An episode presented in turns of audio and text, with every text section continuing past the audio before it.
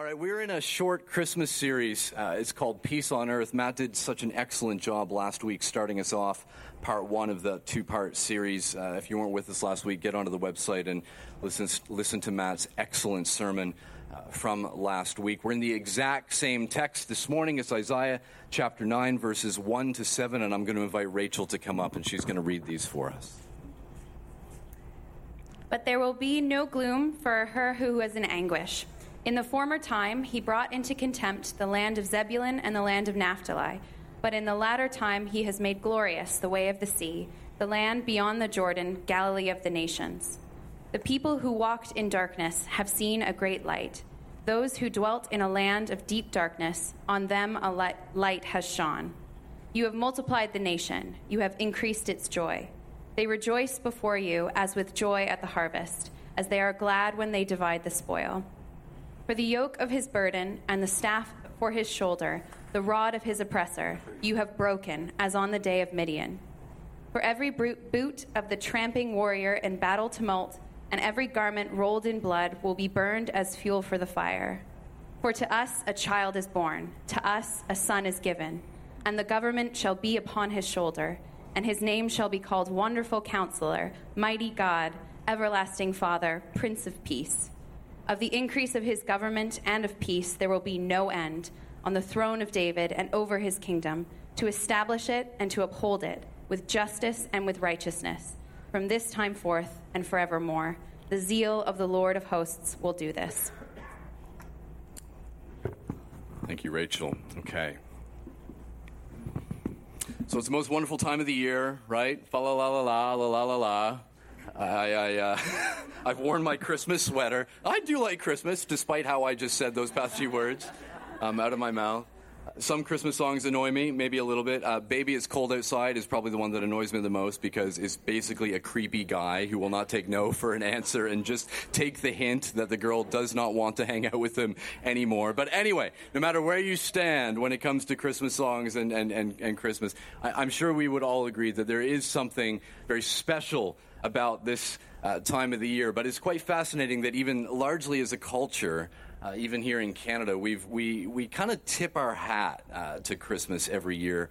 Uh, and, and, and are happy to go through a lot of uh, the kind of Christian kind of uh, observations and getting into the Christian kind of history and the story of Jesus being born to the Virgin Mary and, and all of that. But we do it in quite a sentimental way. We don't often engage with it in a way where we treat it as fact, as, as, as historical truth. I'm referring to that culturally. I know there'd be many in this room that would feel that way, but perhaps even still in this room this morning, there are some that are still would be thinking that way, would be thinking, well, no, it's, it's, it's, it's nice, it's pleasant, but I don't know how much of it is true. And it's kind of on that basis that I want to uh, engage with you this morning as we're looking at this topic of peace. We're looking at uh, within that this morning the topic of joy and the link between peace and joy. And there's a question that, that should be asked is, is Does God want us to be peaceful? Does God want us to be joyful?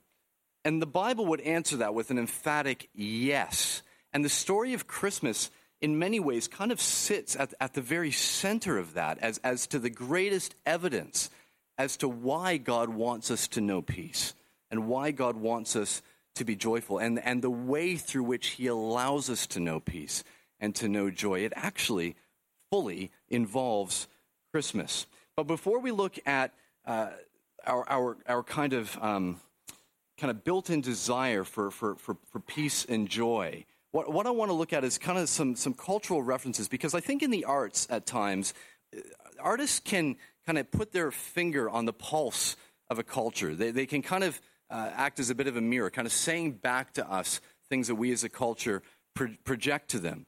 And as I'm saying, we, we, we all want to know something of peace. We all want to know something of joy. We, we, we want these things deep down in our lives, but the way in which we pursue them would be very, very different all across this room. But on the whole, we think that it's associated with money. We think that it's associated with stuff. Now, believe it or not, before Drake, there were actually other Canadian rappers. And I'm old enough to remember uh, back to 2001, there's a Canadian rapper named Jelleestone. That's right, Jelleestone. Does anybody remember Jelleestone? Well, no, no, thanks. My friend Johnny's seated on the back in the sofa. He had surgery two days ago, so I don't know what is flowing through his veins right now. But, but, th- but that no groan that you heard was from Johnny in the back. Oh, I love it. Anyway, this rapper Jelleestone, he, he, he had a song called "Money Money Can Buy Me Happiness." All right, and this is what he says in this song. This is what he says: Wake up in the morning, try to make a move. Every day, got to work, blue collar on the bus, just to punch a card.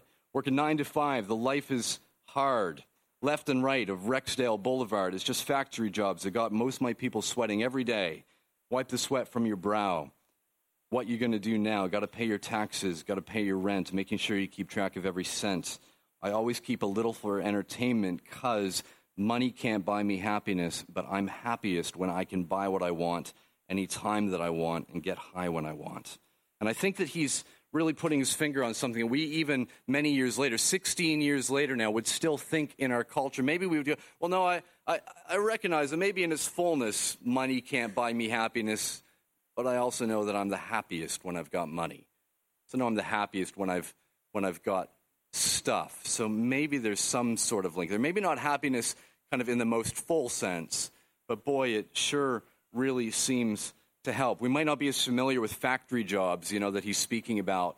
You know, uh, he's referencing Toronto. That's where he grew up. But for us here in downtown Ottawa, the the idea of factory jobs might seem a little bit distant to many of us in this room. Or he talks about Rexdale Boulevard. We could swap that with Wellington or with Rideau or Elgin or whatever else. But still, what he's driving at in this song, I still speak, think speaks true uh, to how we think today. Well, maybe maybe in its fullness, money can't buy me happiness but I'm happiest when I have it. I'm happiest when I have stuff. I'm happiest when I have a bank balance or, or a paycheck that I look at and go, actually, no, I'm doing all right. I'm feeling, feeling pretty good right now. This rush that comes from having stuff, this rush that comes from having what we would think of as a good bank balance or, or whatever it might be, at best, it's temporary. At best, it's something that is fleeting. And you all know what I'm talking about. You know, if you've gone out and you've got, you know, the brand new phone. I upgraded my phone a couple weeks ago and had that, you know, that initial feeling of, oh, it's, everything's so quick, everything works. This is great. It's got a much better camera. This is really good. This is this is going to be really really good. But even a few hours later, just kind of forgetting about that. All the all the all the hopes that I had kind of put in that, all the ways that I thought, well, this will change and improve things in my life and make me more efficient. Kind of, well, actually, no. It's it's not. It's not just going to come from a thing. It's it's not so easily solved. Maybe it's not a phone. Maybe it's a job that you've wanted, and then you got it you know, the, the job that you were really pursuing. You finally got that job. Maybe it was a relationship. If I just if I just had a relationship, then I would feel complete. Then I would feel happy. Then I would feel joyful. But then you get into that relationship and you hit a hard time, or the person lets you down and you let them down, and there's a fight or there's an argument or whatever it may be, and suddenly it's, oh, you know what? The way I'd put my faith in this, it seems like it's let me down. It seems like it's not going to give me complete joy, complete happiness.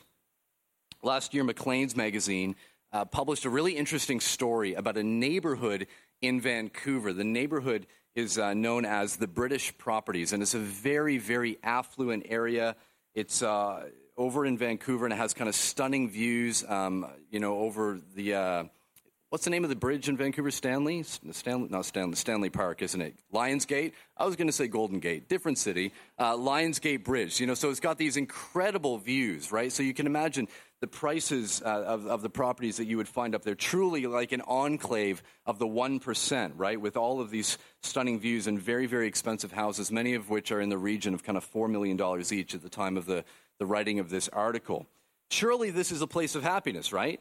You know, surely this is a place where, where, where people are joyful. Surely this is a place where people flourish. But the article was highlighting that that is not quite the case. The article says this The area's soaring property values have been eclipsed this fall, this is last year in 2016, by a different, equally dramatic measure of well being.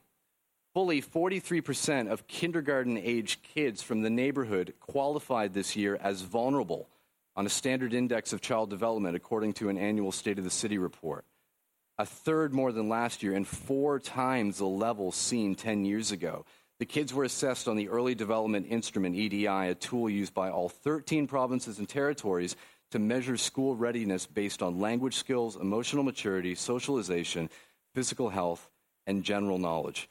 43% of kindergarten age kids, we're talking about five year olds here, 43% listed as vulnerable in a neighborhood with multi million dollar homes, a percentage that is actually higher. The article went on to talk about how that rate is higher than some of the most impoverished areas in Vancouver, in Toronto. No doubt it didn't refer to Ottawa, but I suspect that would hold true in Ottawa as well. The rate in this very affluent neighborhood being higher in terms of five year olds or kindergarten aged children being listed as vulnerable.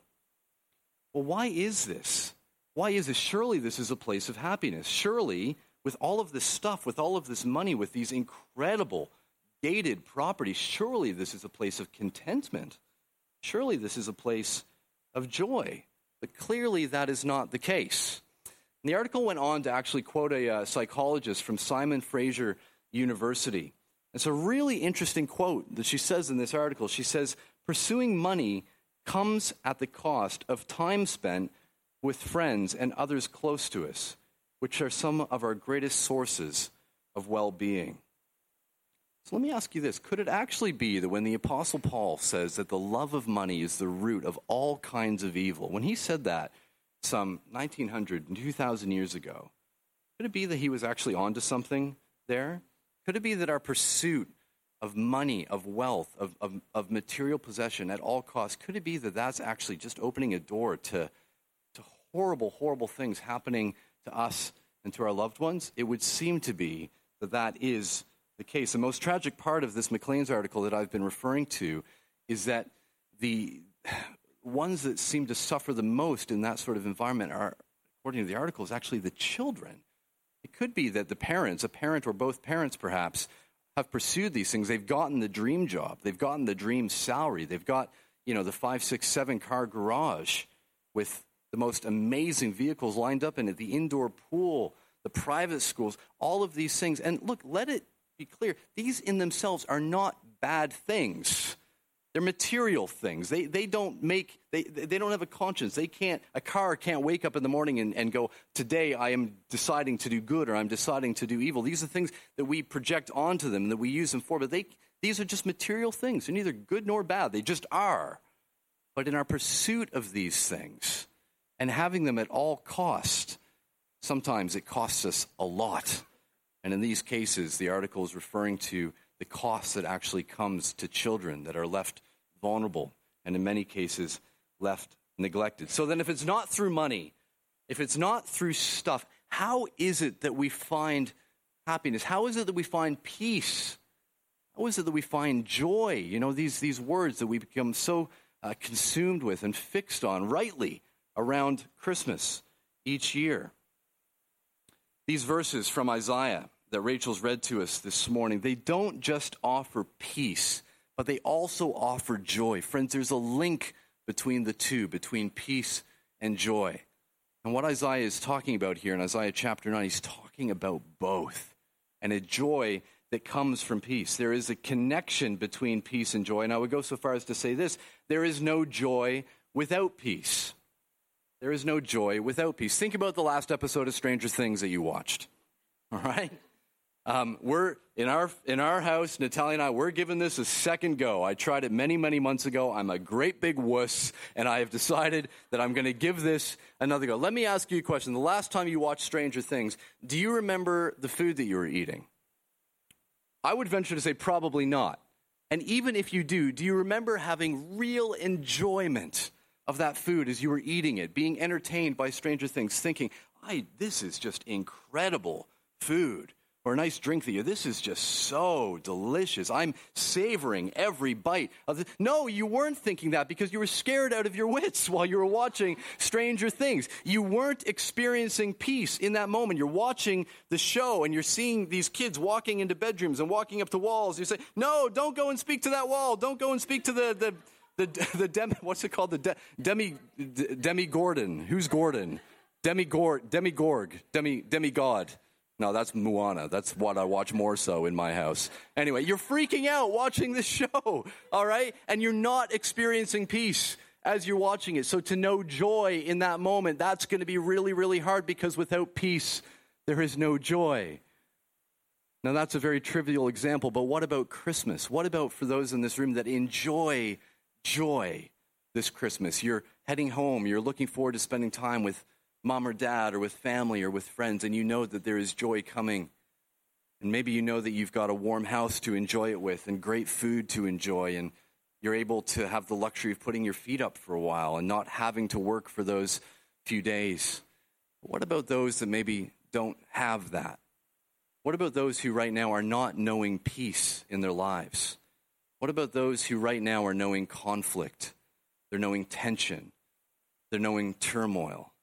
For them, Christmas, is that a joyful time? No. Why is it not a joyful time? It's not a joyful time because there is no peace. There's no calm. There's no rest. Friends, God wants peace for you, but He doesn't want a peace that is alone for you. He wants a peace that also flows into joy for you. Read Isaiah chapter 9, verse 3. This is what Isaiah says. And God speaking these words through Isaiah You have multiplied the nation, you have increased its joy. It's joy. They rejoice before you, as with joy at the harvest, for they are glad when they divide the spoil. It might be easy to think that becoming a Christian means sacrificing all future joy, like at least in this life. You know, I, I, I feel uh, like at various times throughout my relationship with Jesus that I've spent time around Christians that should have like a, a, bumper sticker that says something like miserable all the way to heaven. like just, just people that just know no joy in them. And you know what? That's me at times. Honestly, ask my wife. Not right now. but that is really me at times. There are times when I lose sight of the peace that God has won for me through Jesus Christ. And that I have every reason under the sun to be joyful because I know peace with God. But still, there are times when I can become so downcast and despondent and just convincing myself that there's just there's no joy. I have no reason to be joyful when the reality is I have every reason to be joyful. Proverbs 10:28 says this, "The hope of the righteous brings joy." The hope of the righteous brings joy. Well, well, great, great. Thank you, Proverbs, for telling us that the hope of the righteous brings joy. But, but what is the hope of the righteous that brings joy? You know, what, what is the secret? What is it that, that can provide this kind of lasting joy? Rich, fine, you're, you're talking about how maybe we won't find it in its fullness in the job or in the house or in the cars or in the money or in the relationships. But what do we find it in? What is the hope of the righteous that brings joy? Well, Isaiah answers that for us in these verses. He speaks of a nation that is multiplied and has had all of its joy increased. And if you're familiar with the story of this nation, if you're familiar with the story of Israel, you know that they had times where that was not the case at all. There were times where there was heavy, heavy oppression, where, where other nations were coming in, ravaging them. And they would have times when they would follow God faithfully, but then they would turn their backs on God. When times got good, when, when, when things seemed to turn in their favor, they would quickly forget God. And then God would allow these things to happen to restore them, to draw them back to Him, because that was the safest place for them. And they would come back to Him and they would pray prayers like what I was talking about earlier in this service in, in what was happening in Nehemiah, the, the story of, of Israel, of Jerusalem at that time in Nehemiah's story, as they spend time saying, God, you are so faithful to us because we have turned our back on you so many times. Israel knew this better than anyone. And if we're honest about our own Christian life, we know that true today. Without putting your hands up, like how many of you, as I'm saying that, as I'm describing Israel, you know if you're here and you have a relationship with Jesus, that I'm telling you your own story as well and my own story, where when things are really, really hard, we sometimes will lean into God. God, help me. God, help me. I need you now. Lift me out of this situation. I need you. I need your rescue. And God, in His grace, He breaks in and He does it. And that thing that we've wanted is restored to us. And then before we know it, we're right back pursuing the other idols. We're right back pursuing the other gods. We're right back pursuing the other stuff for our joy and for our contentment. And God, in His grace, sometimes will allow things to happen around us that draw us back to Him. Does that mean that God delights in that? Does that mean that God lets negative situations hap- happen to us and, and he kind of looks with a smile while it's happening? No. That's not what I'm saying at all. But what I am saying is that he uses these situations for his glory in restoring us back to him. Friend, what is it that you're walking this Christmas? What is it, maybe even this Christmas, that you're not looking forward to? What is it about maybe going home or, or uh, you know, being around family or friends that you've not seen for a while, or, or uh, whatever other example that you can give where you're thinking, oh man, I'm just, there's parts of this that I'm just dreading. I'm, I'm, I'm just, I'm really not looking forward to it. What, what is that thing in your life that maybe at a time you had put your faith in for bringing you joy and bringing you contentment? Could it be that even right now that God is saying to you, my son, my daughter, you're not going to find it in that. You're not going to find it in that. You're only going to find it in me. Christmas is a time for us to pause, to slow down a bit, you know, at worst to slow down, at best to, to stop and to reflect and, and, and to do a bit of an audit of our own lives. And that, uh, church, I want to encourage all of us, even in my own family, Natalia and I, with kids, me, doing this, reflecting what is it the things that we're pursuing? What is it the things that we believe are going to give us that complete sense of contentment, that complete sense of joy. But Isaiah reveals the way that we can know that, where that comes from. And it comes in what is revealed in Isaiah chapter 9, verse 6. For unto us a child is born. It's not quite the answer we were expecting, is it? Isaiah is talking a few verses earlier about the multiplication of the nation, this nation that is now able to be joyful. It's joyful in the celebration of a harvest. In all of these things, peace and joy and this joy that has come. Well, what is it? Is it because of the harvest? Is it because they've won a battle? Is it in our day and age? Is it because we've got the job, the relationship, the stuff? What is the means to our joy? What is the thing that provides it? It's a child. It's a child. For unto us a child is born, unto us a son is given, and the government shall be upon his shoulder, and his name shall be called Wonderful Counselor, Mighty God, Everlasting Father, and Prince of Peace. We don't find our joy in pursuing things. Friends, you will not find peace in pursuing things that you have convinced yourself will give you peace. If I just have that, if I just have that thing, it will give me peace. We find it in knowing a person we find it in knowing a child. Come at that first Christmas. This king born in a stable. And boy, do we love to romanticize this. You know, uh, look at some of the Christmas cards you've already given, you've already sent this Christmas, where it's just, you know, you've got the, the cattle gathered around the manger, and for some reason there's a donkey with a halo over its head, and there's a cow with a halo, and this very romantic, you know, this very sensationalized sort of image. It wasn't like that. You know what animals do when they eat? Do you? you should, all right?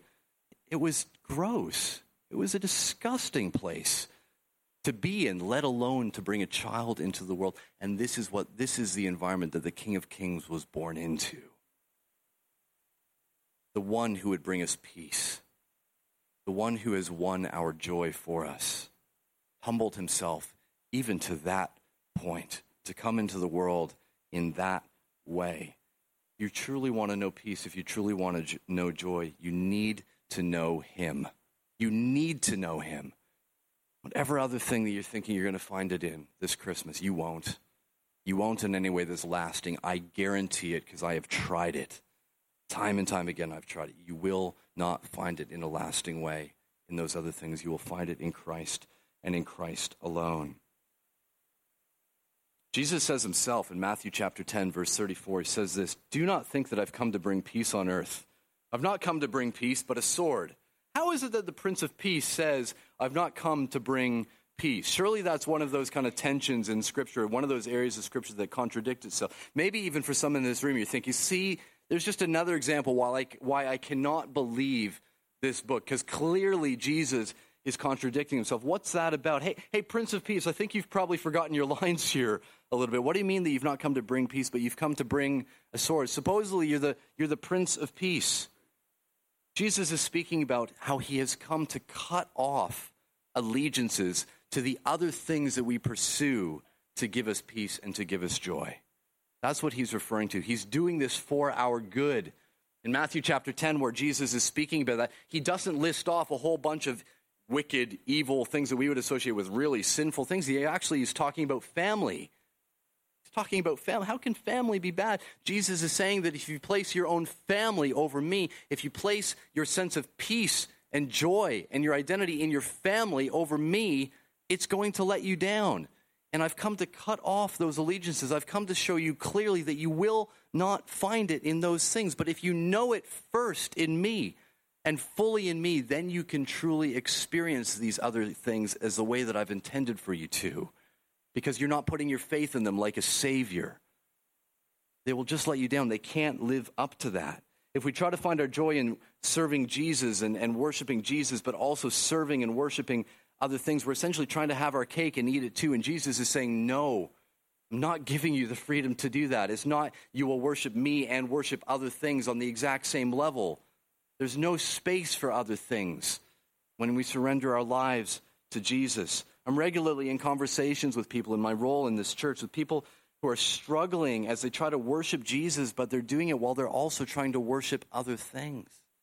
They're maybe trying to worship the relationship that they just believe has They've, they've, they've been waiting for it and waiting for it, and finally it's come along, but maybe it's not come along in the way that they kind of hoped it would, but at least it's come along. It's in a way that they know, no, this, this isn't right. They end up convincing themselves, no, this, this is still, this, this, is, this is okay. This is okay. You know what it is? It says that thing has become a worship thing. That person, that relationship has become someone who is being worshiped and is being prized above Christ as a giver of joy and is a giver of peace. And give it enough time, and one or the other will go. Either the false idol will go, or Jesus will be pushed aside. You cannot continue along worshiping both. Jesus says this himself. He says in Matthew chapter 6 No one can serve two masters. No one can serve two masters. He'll either hate one, or he will either hate the one and love the other, or he will be devoted to the one and despise the other. Now, in Matthew 6, where Jesus says this, he's just specifically referring to money. But that truth, that wisdom, doesn't only apply to money, it can also apply to anything else that we are trying to put on the same footing as Jesus for our peace or for our joy. Given enough time, we will end up choosing one over the other. Jesus should be the desire, the object, the focus of our worship, and the source for our joy, not Jesus and something or someone else. John Piper says it like this He says, Christ must be explicit in all of our God talk. It will not do in this age of pluralism to talk about the glory of God in vague ways. God without Christ is no God. You hear that? God without Christ is no God. If you right now, if I were to ask you, name, name the God in your life or the gods in your life, and at the top of that list, is not God with Christ, then you're not worshiping Jesus. He's not number one in your heart. God without Christ is no God, and a no God cannot save or satisfy the soul. Following a no God, whatever his name or whatever his religion, will be a wasted life. God in Christ is the only true God and the only path to joy.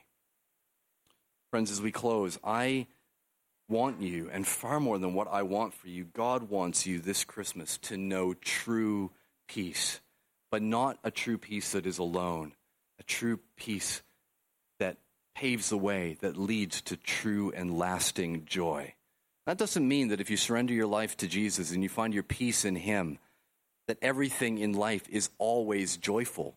It doesn't mean that if you lose a family member or a friend or somebody, that you, you, your, your, your brain is just disconnected from reality. It doesn't mean you never grieve.